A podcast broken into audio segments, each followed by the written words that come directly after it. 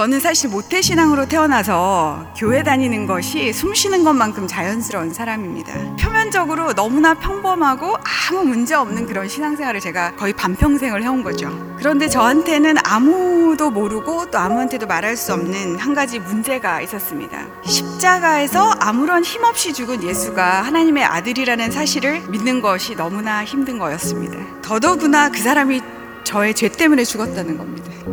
그걸 도저히 인정할 수가 없었습니다. 아니, 내가 도대체 무슨 죄를 그렇게 많이 지었길래 로마 시대의 최고형이라는 십자가형에 못 박혀서 죽을 만큼 죄인이냐, 이게 도저히 이해가 안 되는 것이었습니다. 예수쟁이한테 그 십자가가 안 믿어지는 것만큼 괴로운 일이 없습니다. 이거를 극복해 보려고 성령의 불을 한번 내려봐 주시면 제가 밀어보겠습니다. 하나님의 음성을 듣는 법, 이렇게 제목이 쓰인 거의 모든 책을 다 섭렵을 하다시피 막 탐독했던 때도 있었어요. 물론 제 신앙에 도움이 되긴 했으나 저를 거듭나게 하지는 못했습니다. 그런데 제가 책을 우연히 쓰게 되면서 이 죄에 대한 문제를 깊이 묵상하게 되었어요. 하나님 앞에서 그 죄라는 것이 무엇입니까? 예수님께서 저희들에게 엄청난 도덕적인 기준을 제시해 주셨어요. 마음으로 생각만 해도 영적으로 죄를 짓는 것이라고 가르쳐 주셨습니다. 내가 누군가를 실제로 죽이진 않았더라도 내가 마음으로 그를 죽이고 싶도록 미워한다면 사실 저는 영적인 세계에서 살인자입니다.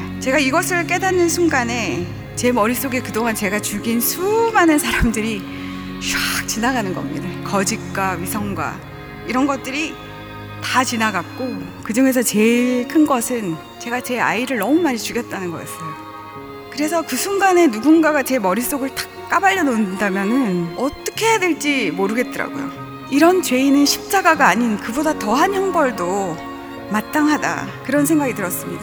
그런 죄를 지은 나를 대신해서 값을 치러주신 예수님이 너무너무 감사하고, 내가 저지른 이 모든 영적인 죄를 그 피로 깨끗하게 해주시고, 제가 만들어 놓은 모든 상처와 그 파괴들을 예수님께서 온전히 회복시켜 주셔서 진정한 하나님의 딸이 돼서 기도할 수 있도록 자격을 주신 것이 너무나 감사했습니다. 그러고 나니까 제가 내가 구원받았구나, 구원의 확신도 들고요. 그 전에 사실 조금 복음이 부끄러웠을 때가 있었거든요. 그랬는데 복음이 더 이상 부끄럽지가 않은 겁니다. 우리의 구원은 죄를 깨닫고 인정하고 죄에서 돌이키는 데서부터 시작이 되는 것 같습니다.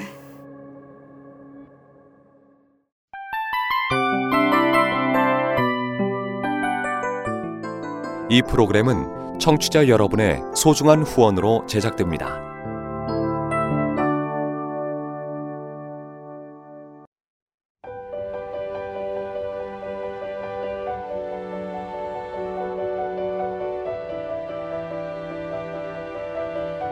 세상에는 수많은 교회들이 있지만 더 깊이 있는 말씀 강해를 찾기 위해 크기로만 교회를 선정하지 않습니다.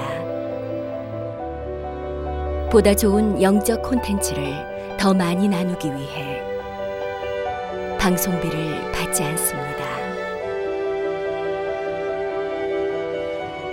1년 365일 복음만 전하고 싶어서 우리는 광고를 하지 않습니다.